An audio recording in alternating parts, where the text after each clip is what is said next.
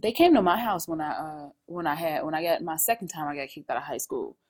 When I fought I fought somebody because she Mhm. was having sex with my boyfriend. I wasn't having sex yet, so I mean I get it, but at the I, mean, I get it, fam. I get it right, but at the same time, don't be my friend. Don't be in my face. Oh, yeah. And so, uh, That's a rumble. yeah, I fought this chick, and we left because I actually we jumped her. Actually, it was like me and some other girls that we, and that was kind of petty. You know, jumping is petty. Yeah. You either fight or Fight you fight. right, or you leave it alone. But don't bring your crew.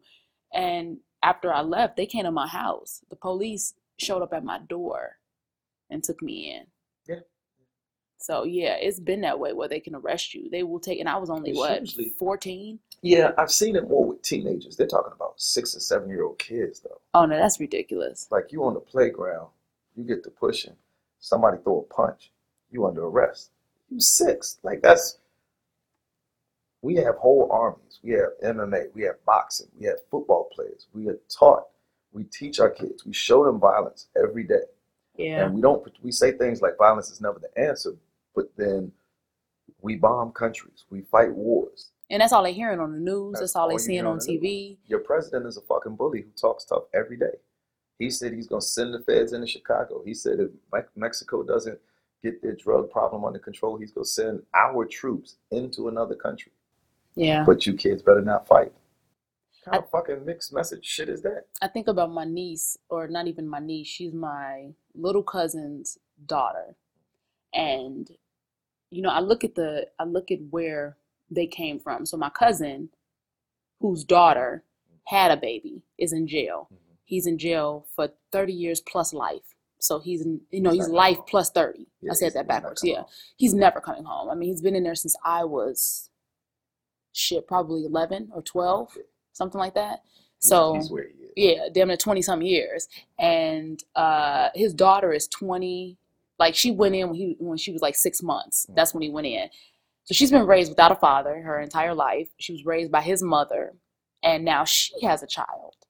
And her child is bad as hell. I'm talking about I was over there the other day getting pictures of like, you know, when we were younger and her daughter's throwing shit and just you tell her no and she's like no and then How old is she? she's uh she just made a year and she like her mom like tapped her hand and was like no and then she hit her back and was like no and i'm like i was like in shock but at the same time i get it Yeah. like i get it because they don't know. You don't disruption. it, it absolutely they don't know any better. They don't know how to tell this child like okay let's try to figure this out in a non-violent way right? Let's do some time out. And and then the same thing is it's not even about right i know right? It's not even about the time out. It's more so about just giving the example of we don't do this to each other But but if do. but we do exactly. So if her mom already thinks like that and they're fighting amongst each other that's what that child is also seeing That, well, I mean, I, I realized the other day that my wife and I, I was talking to Drew Freeze, and he was like, I was saying that um, there's been a study done that says middle class and upper class children, by the time they're four, have a vocabulary of 20 times more words than lower income children. And it's because in those middle class and upper class homes, the parents are generally both there and they communicate with each other. And in single parent homes and in lower income homes, both parents are rarely there at the same. Time. oh shit. Oh i'm sorry i Saw didn't see that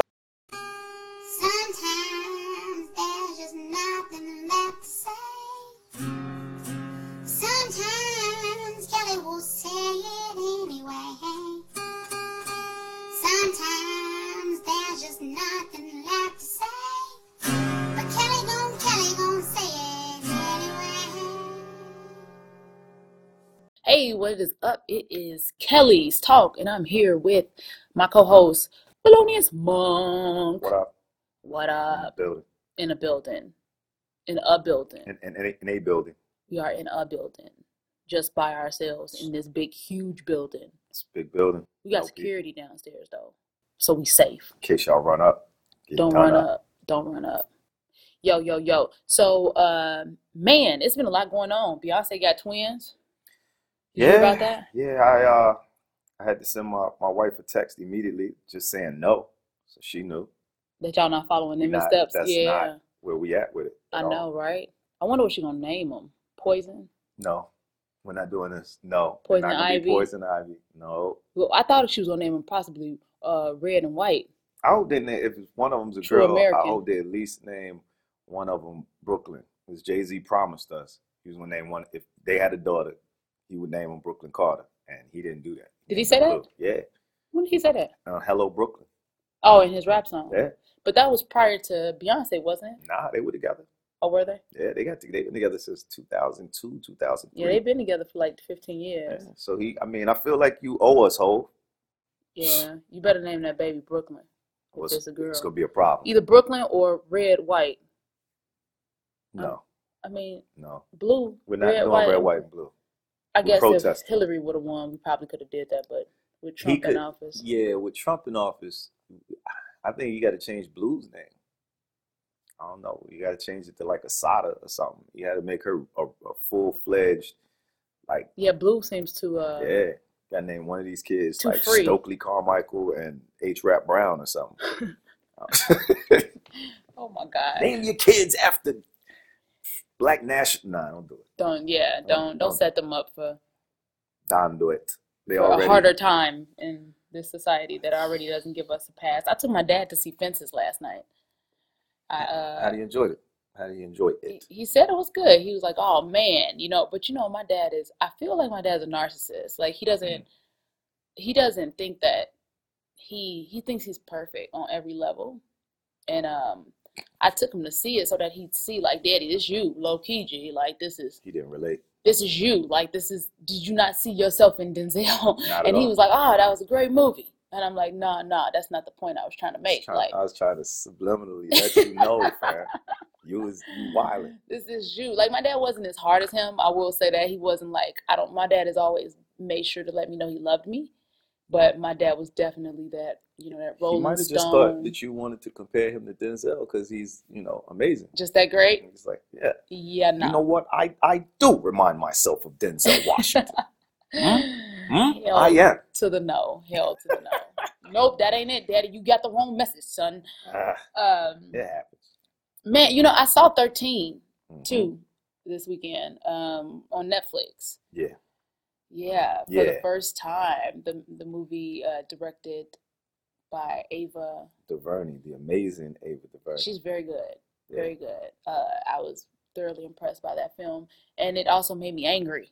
it was a very Yeah. angry film. Made me so mad. It's one of those things that makes you angry because of the content, and then you become angry because you feel like we should have known. Yeah, that's Already, where I was like, like- why didn't I know this? Yeah, people talk about uh, Abraham Lincoln uh, freed the slaves, and what he really did was make it so that you had to go through some more loopholes to get slaves, but you could still get them.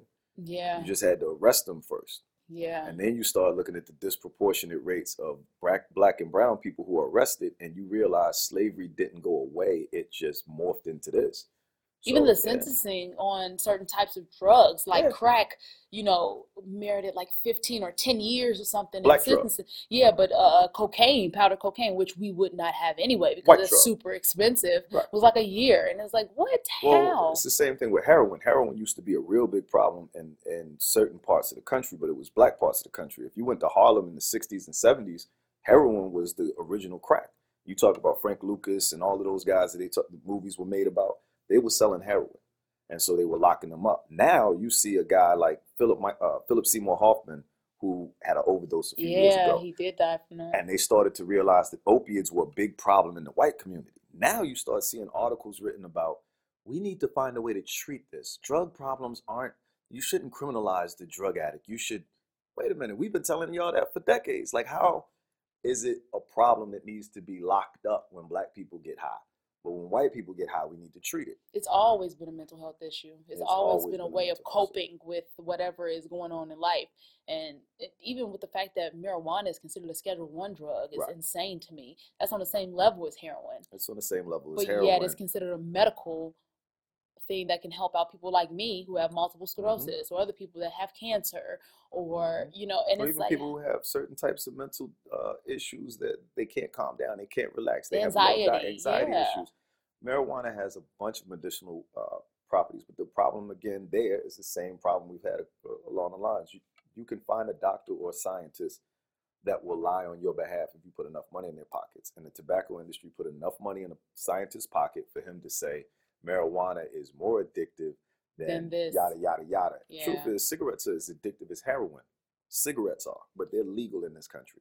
And a um, marijuana can be become can become addictive if you rolling it in blunts because that's Right. tobacco. You know what I mean? Tobacco, right? Like they're I had to realize tobacco. that I was like when I was like, oh, I need a blunt, yo, let's go smoke a blunt. Yeah. I realized You needed a that I was smoking. Yes, it was mm. the tobacco that was The making me want it so bad, and I was like, hold up, Well, what's G, weirder about gotta that stop is this. if, if marijuana is, and the reason they make things Schedule One is because technically they're addictive and they don't have any medicinal properties, which isn't true about, about marijuana, at all. We know that, but nicotine, on the other hand, is extremely addictive. Like I said, 25 times more addictive than uh, cocaine or marijuana, but it's a Something legal buy off the damn shelf. over-the-counter drug. And uh, yeah, I mean, look, it isn't like we saying it's all a setup and there's some grand conspiracy, but the way things fit Bullshit! together. It's a conspiracy. yeah, I'm just saying the way things fit together, you can you don't have to call it a conspiracy to see that it needs to be fixed. honestly though even though it may not be a conspiracy per se i have noticed that this country was not set up for the survival of blacks it was Nah. not set up like that and I'm, I'm starting to more and more i learned right watching 13 Mhm, and seeing just my own family being affected by that mhm. my cousins were in and out of prison constantly. Now I ain't gonna say my cousin that's in jail for murder, right? He's you know he has third uh life plus thirty. Mhm. And as much as I would like to say like no he ain't did it, no that nigga did it. Like you Yeah, know what I'm saying? He did it. He did it. He had a witness. It But was we're done. talking about we're talking about policing behavior after the behavior has become a problem exactly what can we do to prevent the problem in, the in, problem the in the first, first place. place. Right. Yeah. There's an article in, uh, ooh, uh, I want to say it's in the Washington Post, but I can't remember exactly where I read it this week. But it's about the poorest uh, white town in America being uh, voting for Trump, and their reason for voting for Trump is they think he's going to bring jobs back. But what I also noticed about that was all of the same problems you have in what they call the inner city and black neighborhoods they had. They had high unemployment, they had high drug use, they had no prospects for jobs. But this is seen as a problem that needs to be fixed. So they started in the in the 80s, they built Habitat for Humanity homes for this neighborhood. They have drug programs in this neighborhood. They have uh, job training programs. They have shuttles that take them to areas an hour away to make sure that they get jobs. If that were a black, and they don't, no one is telling them, well, you need to pull yourself up by your bootstraps. It's your culture that's causing you to be unemployed. It's your culture that causes you to get on drugs.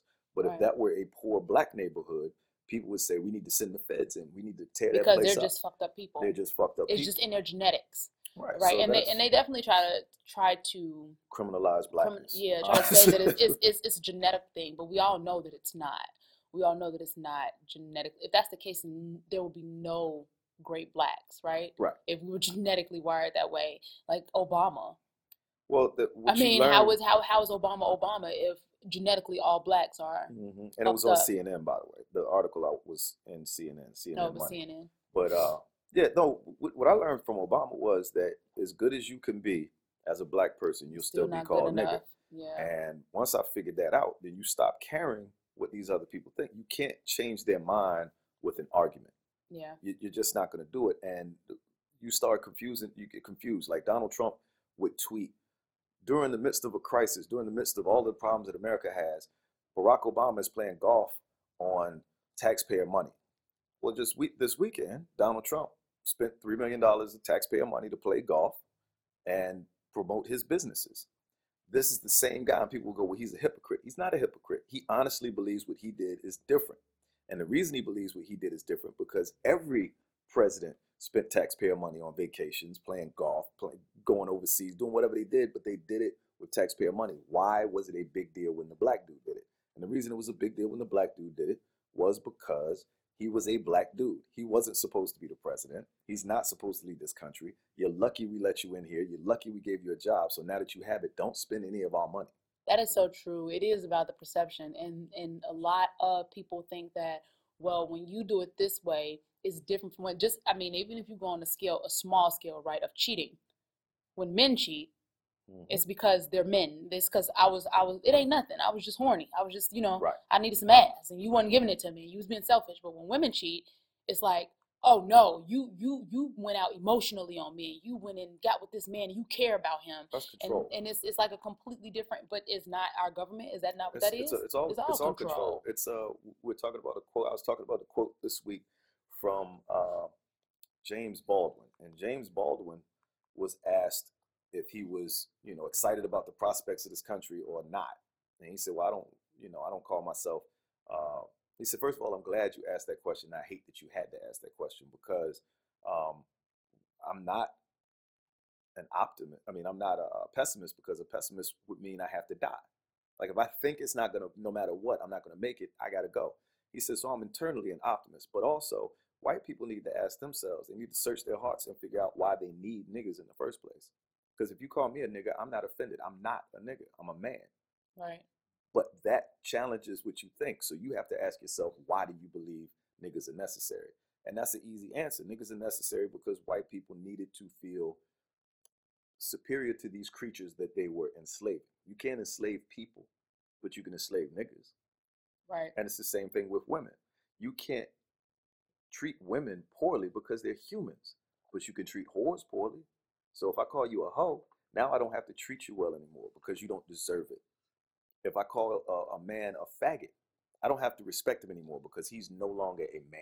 And see, that's so fucked And that's up. all about control. That's so fucked up because a whore, a faggot, a nigga, whatever. These are made At up the end of the at the end, yeah, they are made up terms, and at the end of the day, regardless of what you call them, they're still human, They're and they still human. suffering from the same. We all suffer from the same shit. What's the same thing with we the word, the trying to- term illegals. I grew up my whole life. I'd never heard the term illegal. How, how the fuck can a human being be illegal? And then they said, well, it, they're here illegally. Bitch, you here illegally. If you are in America and your name isn't fucking Blackfoot Chief, whatever, we all here you're illegal. illegal. Ain't nobody invite you to this motherfucker. You didn't go through the immigration process. You here illegally and fuck this motherfucker up.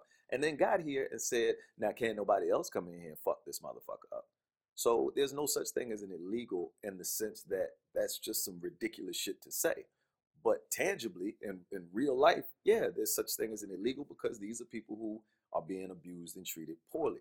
So we create these fucked up terms, not because people are fucked up, or the people that we're talking about are fucked up, but because the people who created the terms are fucked up. They need to feel superior. They Yeah. need to be in control. and that's They the only time you do. That's the only time you like haters, right? You Right. only hate when you are uh, inadequate, when you're not Right. doing anything in your own life to keep you busy and occupied. Mhm. You need to hate on people that are busy and occupied. So you're like, what the fuck is he doing, and why he doing it like that? I would do it differently. Well, if you would do it differently, go do it differently, do it then. differently. Don't hate on what they doing. You opened up talking about Beyonce's uh, saying she was pregnant. A lady wrote a whole article about her pregnancy pictures, talking about it made women who had babies feel bad. Oh my God, I did not see that. But that's so fucking stupid. Why does Beyonce pregnancy pictures got anything to do with the rest of the pregnant I women mean, in if the that's world? the case, I wish all these model dudes would keep their fucking shirt on. It makes me feel bad for not going to the gym. I know all these fuck is wrong? all these babyless bitches out here with their stomach out. Like, I got stretch marks. stomach. God damn it. Teyana Taylor, I, you know what? Honestly, Teyana Taylor's uh, pictures, baby picture should have been more offensive than anything Beyonce has ever done. Because two weeks after Teyana Taylor had her baby, her stomach was tighter than mine is right now. I ain't had zero babies. I've had zero babies. This heifer got a six pack. I ain't got a no pack, and I ain't had no babies. That's you shouldn't show that. What about America's children? What about the body positive? exactly. Man, that's the bullshit, man. Fucking get in the gym if you don't like her body. If you don't like Yeah, your body, hit the gym. If you if you do if you like fuck it, I'm not going to the gym, then let these people fly. We're so caught up on other people and what they do and think and feel that we can't really embody what we do and think and feel. We don't know what the fuck we feel. Yeah. We don't know what we what our opinions are. We just latch on to whatever opinion sound good at the moment and we flow with it. Yeah, I mean, there- there's a saying, uh, comparison is the thief of joy. And Absolutely. If you focus on what you're doing and what makes you happy, it doesn't have anything to do with anything else. Someone asked me about uh, one of my homeboys is out in LA right now. Dave is out in LA right now, and he's doing this Helem. thing. Shout out to Dave Helem. Uh, and the guy said he said, I know it's probably hard watching your friends do stuff, you know, out in LA while you're still in Chicago. I- I- I- No. that hadn't crossed. That, that was a funny thing. Like that hadn't crossed my mind. I Oh my was I'm so excited for my homie to be doing shit, but then it hit me. I'm like, damn, is that how people feel when I win? Do are they upset when I win? Because if so, fuck y'all. Do your thing. You know what I mean? If I'm in New York on TV, is every one of my friends pissed off because they're not? And that's not. How, how do you live like that? Like I don't give a fuck what You, my you know what? We're built to way. hate each other, though. We're, we're we are. uh, my- Me and my dad was talking about this last night. He was like, "The problem is not them. The problem is us." Mm. And and In that, that way, yeah. that's so real because we, for one, we think we need help.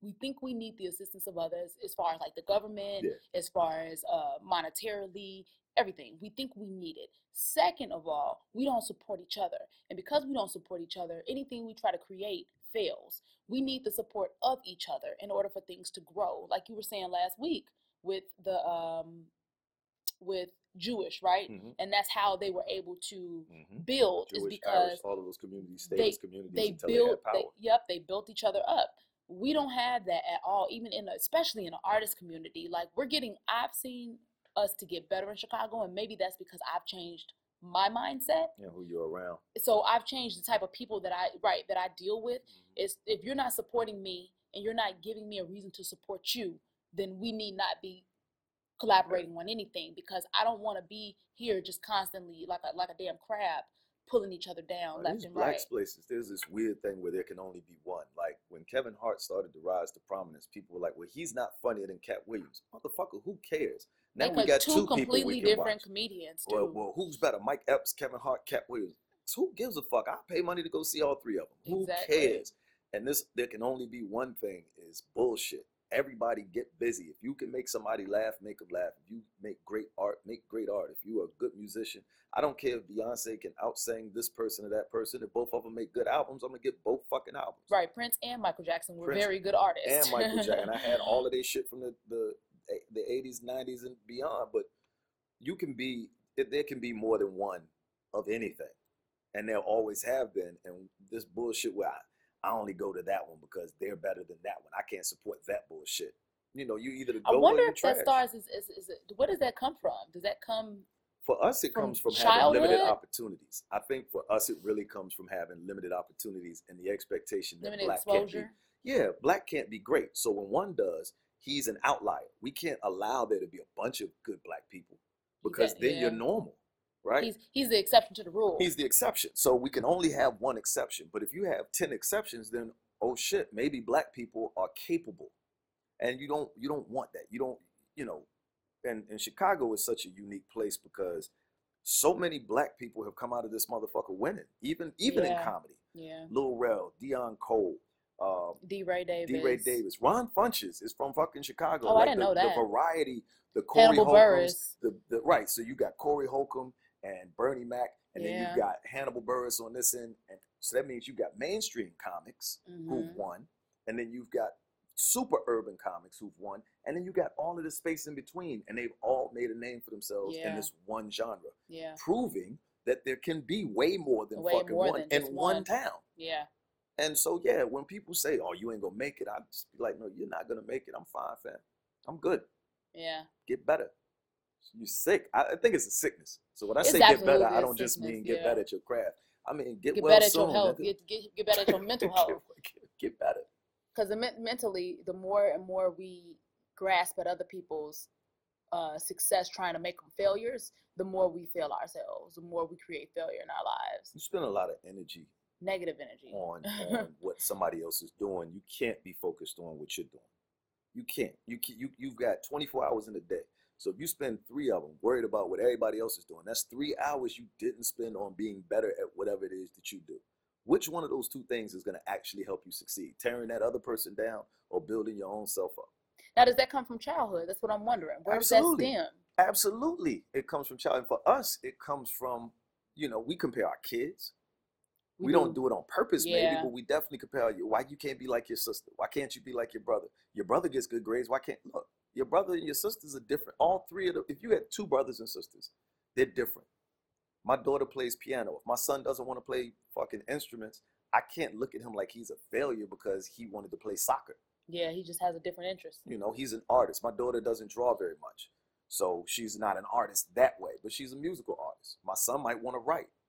Fuck comparing them. They can both be amazing At at, whatever. different shit. at whatever they want to do yeah my daughters are very di- they're very different one has um turquoise blue hair. She loves Japanese anime. She loves to write poetry, and her poetry, real talk, uh, is dark as fuck. Like I'd be like, shit.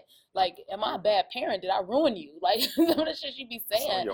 Right. Be, be, but it's not even coming from a place like that. That's just the way that she, when she looks at TV, right? She'll re, she'll write a poem about something she's seen on TV that made her think in a certain direction. Right. And I'll be like, God damn, that was dark. But she's like, Well, it wasn't dark because I'm dark or that I'm feeling a certain way. It's just dark because this particular film that I was watching or this show that I based this poem on was this way. But then my other daughter is a socialite. You know, she goes to all the varsity basketball games. She gets all the Jordans when they come out. Like that's on her Christmas list, you know? And She both wants of them are valid but they're people. they're great kids. They both graduated valedictorian and salutatorian of the eighth grade. Like they are doing well in high school. They still both get good grades, but in their own way, with Yeah. their own personalities and their own friends and their own ideas. And we don't try to tell them they have to be one way or the other Right. or more like their sister. No, we let them be individuals and find their own individuality because I think that is one of the biggest things that have held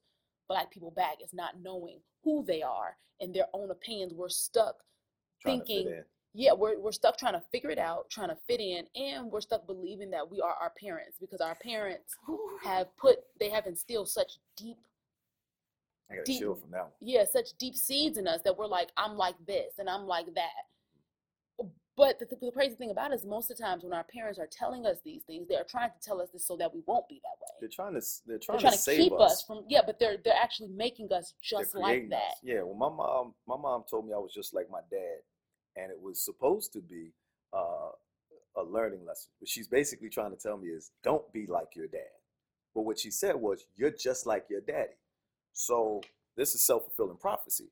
You know what I mean? Like I spent a lot of time in my life subconsciously trying not to be my dad. Yes. Reality is we have very similar personalities. That doesn't mean we're going to do the same things. I'm not going to get one woman pregnant and another woman pregnant a month after that and then sign over my rights to both of them because my dad did it. But we both are going to be comfortable in a room full of people and both going to be comfortable by ourselves. We have the same personality. Shit, the older I get, my laugh is like his. Yeah. But choices, I still get to make choices. You I still get have the make- right to make your own choices. Right. I yeah. get I have the right to make my own choices. So these my mom told me when I was growing up to watch my mouth because these white people won't gonna let me. And I don't remember what she said after that. I just heard these white people won't gonna let me. And I was like, the fuck you talking about? I ain't worried about what somebody's gonna let me do. That's a really weird way to live your life based on what someone is gonna let you do because you've given them the authority to make choices for you. No one gets to do that for me. Right? And no so one gets to do that for anybody. But if you think that, That's what then your you're going do. to yeah, and, and, our parents do think that that I remember when I first started grew up in stand up comedy, my mom was like, segregated America. So in her mind, white people could when yeah, when I let you or not let you do shit. my mom told me when I first started comedy, she was like, um, she's like, I don't know why you, uh, uh I don't know how you gonna do that. You better get a job and keep taking care of this baby. You can't go out there and just think you gonna be able to make it. And you know, and, and her mindset was really strong on I could not go out there and do that. I could not go out here And and perform. And it was her way of protecting me. Like I have to make sure that you're okay, that you're able to take care of your children, and that you have what you need in order to survive. But I'm like, would you rather me be happy than broke, We weren't allowed. or would you rather me I don't. be? I don't think they were allowed to be happy. I- yeah, I really that's don't think that they they were told to be safe first, right? Because don't you, had sundown towns still in the 50s, 60s, and something even into the 70s in a lot of places. And a lot of people look at Chicago like it's a big city. It's not like that. But most of the people who live here who are black came from Arkansas, Mississippi, Alabama, and migrated north, right, in Mhm. Kentucky. And so these are people who grew up in these sundown towns, Mhm. and they're not, you know. I wonder when I first sundown. sundown town means if you're caught in this place after the sun Oh, goes down, it's going down. and there's yeah, still some places like that in Missouri right now. So when you grow up with that mindset that there are parts of town that you're not allowed to go, I wondered when I got here how come more black people didn't live on the north side. Not that it's a more desirable location, but it just seemed weird to me that everyone lived on the south or west side. I was was like, very segregated big in ass Chicago. and then it hit me. White people weren't making them do that anymore. This is just we take, Ingrained it's in us. ingrained in us that you don't go that far because it's not safe. One, two. Uh, as much as black people will emulate white people in certain mannerisms, like you'll hear people say, "If you want to be successful, be like them white people." save your money, spend your money here, do this. So you'll say Enunciate them, your words. enunciate your words. But then if you do that, you also have a group of people who be like, man, you trying to be white. you a sellout. So you, the black people have lived in this space where happiness isn't a thing. Yeah. We don't deal with happy. We deal with safe. We deal with can I pay my bills? And what will people think? You have to look a certain way. Make sure your clothes look like this. Make sure you dress. Sound. No one said, "What do you like, motherfucker? You, What's your thing? you What gotta, makes you yeah, happy?" you have to step out and make that choice for yourself. But a lot of people don't even know how. Well, you got to undo know. being raised Yeah. because you're not raised to be happy. You're raised to be Safe. safe and whatever your definition of successful is. And so, yeah, I mean, for us, we're new, a different generation. We're starting this new thing where we teach our kids to find the thing that they enjoy doing and do the fuck out of it. Yeah. And our parents don't get it. They don't, and they and they come. Oh my God, it's so funny when I when I have conversations with my mom about my daughters. She's like, "Why are you letting them like the makeup thing, right? You know, makeup is a big thing now. It's Yeah. it's it's it's it's My a YouTube amazing at that shit. sensation. They love it. They love going on YouTube and following all these videos and playing in their face all day. And mm-hmm. it's not because they don't think they're pretty or because they're trying to mask something. They're doing it because it's artistic. It's it's it's a way of like creating something from scratch. Right. And my mom, when I first told her that my 16 year old was wearing makeup, she was like, uh uh what? She don't need no makeup. You got her out here. all that's what she trying to be fast. And I'm like, Ma, no, that's not what they do that for anymore. Like, that's Yeah. not what, like, people don't wear makeup because they're trying to be fast. People wear makeup because it's, it's a, a art form, a way of creating something. I mean, we got a weird, weird ass world. Like we were talking, we were walking out the other day, and I said it's still a habit for me to walk on the outside of the street. But the reason why people, why men used to walk on the outside of the street was because if you were a woman walking on the outside of the street, people thought you were a prostitute. Who the fuck in 2017 thinks a woman walking on the street is a prostitute? Where, where, where the fuck are we living? So that's one of those things that's made up, but it's still in people's minds so heavy that they just you have to do this. So and see, I thought it was for protection. I thought it was so well, that that's men will say that to you because it's chivalrous. I was like, I thought it's because you don't want if something were to happen, right? Right. And and I always thought about this because I think I don't know if it was my husband or like an ex boyfriend that was like, well, I do it because what if you know a car comes up on the side of the road and I said, nigga, it's gonna hit both of us. You ain't strong enough. To You're put- what, not you strong enough to block the car. If something happened, nigga, we both dying. Well, then the other thing is in Chicago because there's so many alleys. What I'm doing, and this is just logic. What I'm doing if I'm walking on the outside of the street is letting you walk closer to the alley, which is dangerous. which is fuck. dangerous as a motherfucker. so yeah, I mean, it's just not a logical thing. It's something that we do. It's habitual and traditional, and we go. It's always been this way, but always been that way don't mean this shit's right. yeah, yeah, that just means this is habit. Don't let your. My daughter's 12. She is the makeup mm. artist of the family. She does everybody's eyebrows when they come over.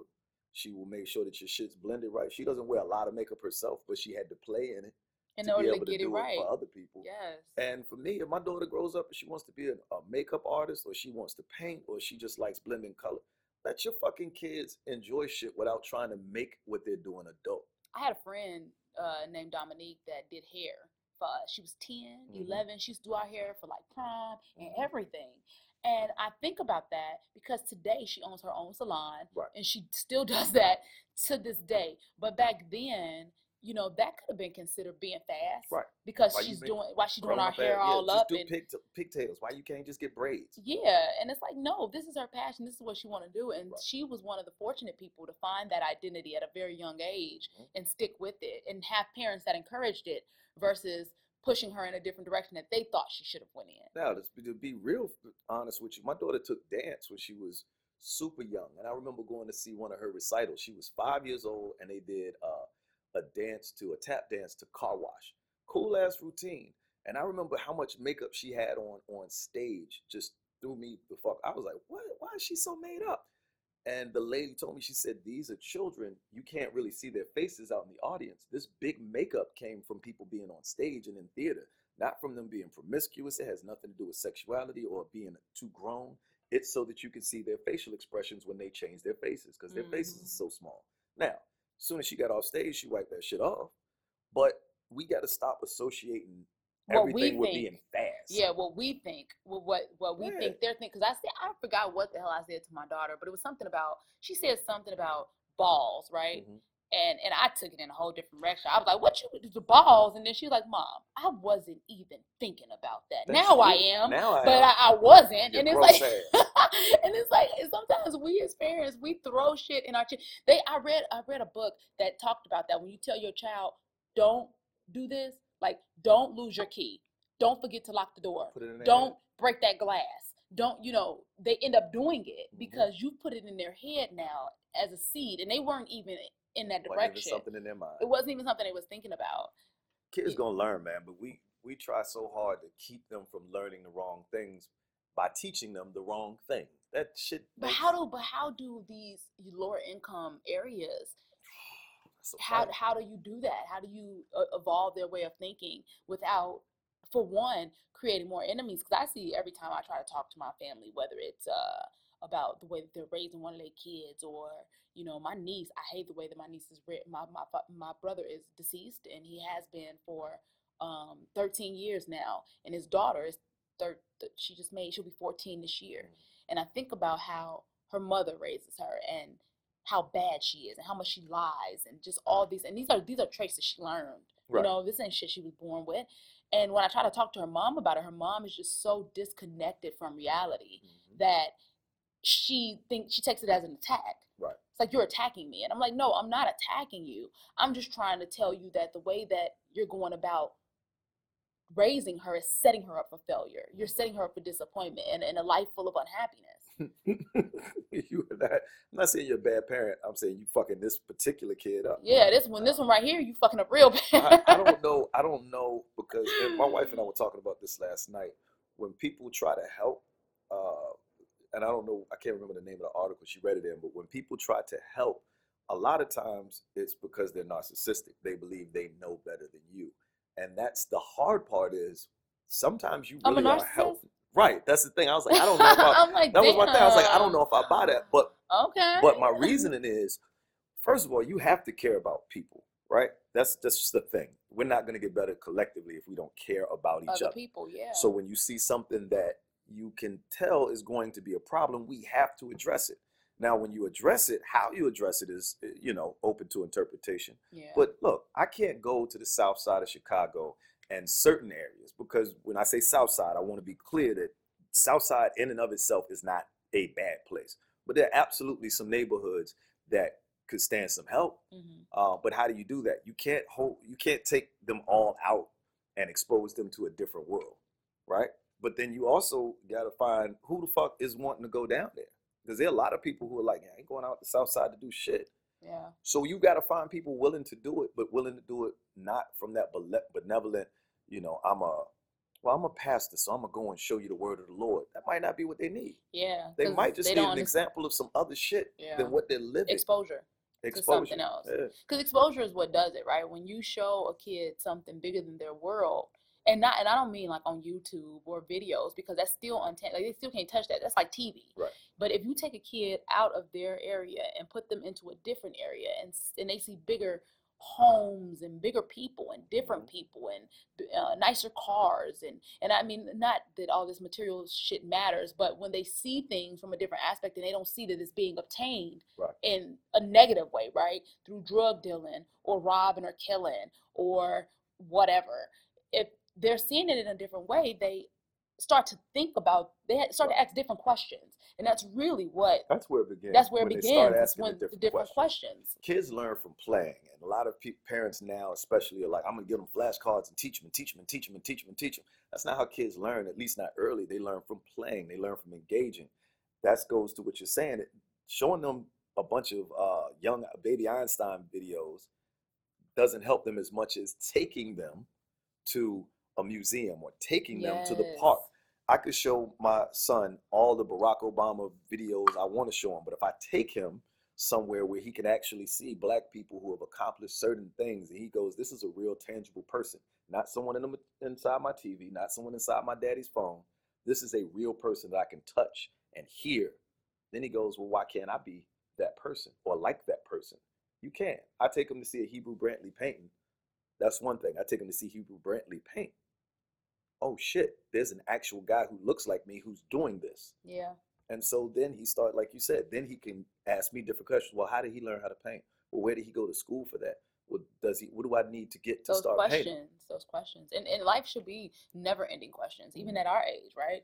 Constantly. I'm t- every time we talk, I'm like, I just read this thing. I just saw this article. I I get on my own nerves, which because I can't put my phone down. And after we talk, I go home googling my ass off because I be like, "What did he mean by this?" And you know, I'm I'm, I'm yeah, really Kelly talks with Monk is really just whatever we talked about last week. exactly That Kelly went home and looked up. that I went home and looked up. and it's, it's so crazy because I'm at a point in life where I can ask those questions and not feel stupid and not feel like I should have known this or I'm, I'm Yeah. not as smart as him because I don't know this. No, we have our own uh, intelligence in different areas. Types You may not know how to fucking wire this building up, but I can because I went. I was the electrician in the military. you know what I mean? But, that- But- that's not. I'm not good at commercial.